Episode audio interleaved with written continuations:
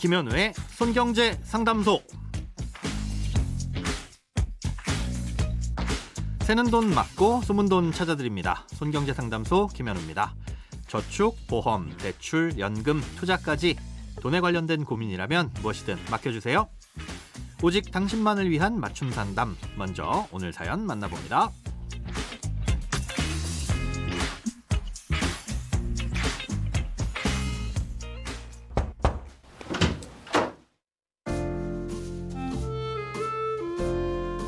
이번에 택배업을 새로 시작하면서 영업용 번호를 받기 위해 사업자 등록을 했는데요. 앞으론 부가가치세 신고를 하고 납부해야 한다고 들었습니다. 그런데 선배님들 얘기를 들으니 나중에 부가세를 의외로 많이 낸다고들 합니다. 택배업이 처음이라서 모든 것이 생소한데 혹시 부가세 신고를 하기 전에 유의할 점이나 절세 방법이 있는지 알고 싶습니다.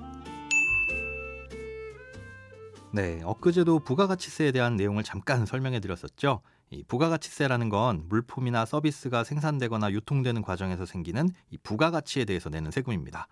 예를 들어서 울퉁불퉁한 통나무를 가져다가 이쁘게 자르고 다듬어서 의자를 만들면 이젠 이건 단순한 나무가 아닌 앉아서 쉴 수 있는 부가적인 가치가 생겨난 거잖아요. 이 부가가치에 대해서 이런 물품을 구매하거나 아니면 서비스를 구매하는 사람이 내는 세금이 바로 부가가치세, 줄여서 부가세라고 부르는 겁니다. 그런데 우리가 마트에 가서 물건을 살 때나 음식점에서 식사를 하면 이에 대한 부가세를 국세청에 직접 가서 내는 게 아니라 계산을 할 때 그냥 가격에 포함돼서 해당 사업장에 내게 됩니다. 그러면 그 돈을 받은 가게 사장님이 잘 보관하고 있다가 매년 정기적으로 1월과 7월이 되면 소비자 대신 내는 거죠. 소비자가 물건을 살 때마다 관할 세무서에 가서 세금을 낼 수는 없으니까 이렇게 대신 보관했다가 내도록 만든 겁니다.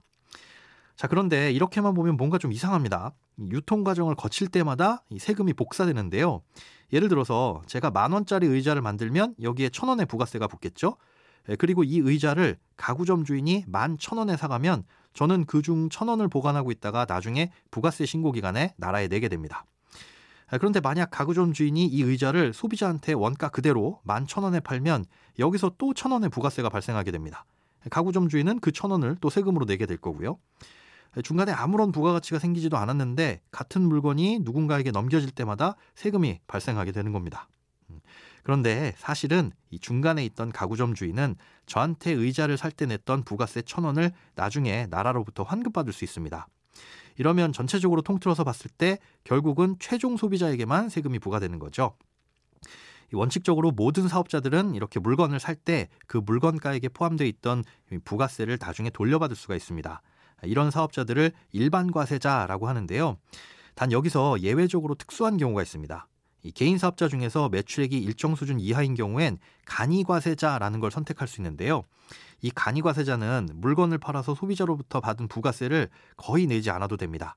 즉 의자 값으로 받은 만천원 중에서 천 원이 아니라 많아봐야 400원 정도만 나라에 내고 나머지는 개인이 가져도 된다는 거죠. 그럼 일반 과세자들보다 그만큼 더 많은 돈을 버는 거냐? 꼭 그렇지는 않은 게 반대로 의자를 사올 때 냈던 부가세 이거 환급받을 수 있다고 말씀드렸잖아요. 그런데 이걸 환급받을 수가 없습니다. 그러니까 처음에 의자를 많이 들여놓는 경우에는 간이과세자가 불리하겠죠. 그래서 초기에 지출하는 비용이 큰 사업이라면 일반 과세자를 선택하는 게 유리할 수 있고요. 그렇지 않으면 간이과세자가 유리할 수 있습니다. 그리고 여기에 더해서 이 간이과세자에게 물건을 팔았던 제3의 사업자도 부가세 환급을 받을 수가 없습니다. 그래서 부가세를 절세하기 위해선 이런 복잡한 부분들을 고려해서 결정을 해야 되는데요. 이건 선배님들이 어떻게 하셨는지 그대로 따라하시면 됩니다. 자, 그리고 유의하실 건 부가세는 결국 내 돈이 아니라 언젠가 내야 할 세금이니까 나중에 돌려받는다고 하더라도 늘 받은 돈의 10%는 꼭 따로 떼어서 별도의 통장에 보관하시면 세금을 낼 때 문제가 생기는 걸 막을 수 있습니다. 크고 작은 돈 걱정 혼자 끙끙 앓지 마시고 imbc.com 손경제 상담소 홈페이지에 사연 남겨주세요. 검색창에 손경제 상담소를 검색하시면 쉽게 들어오실 수 있습니다.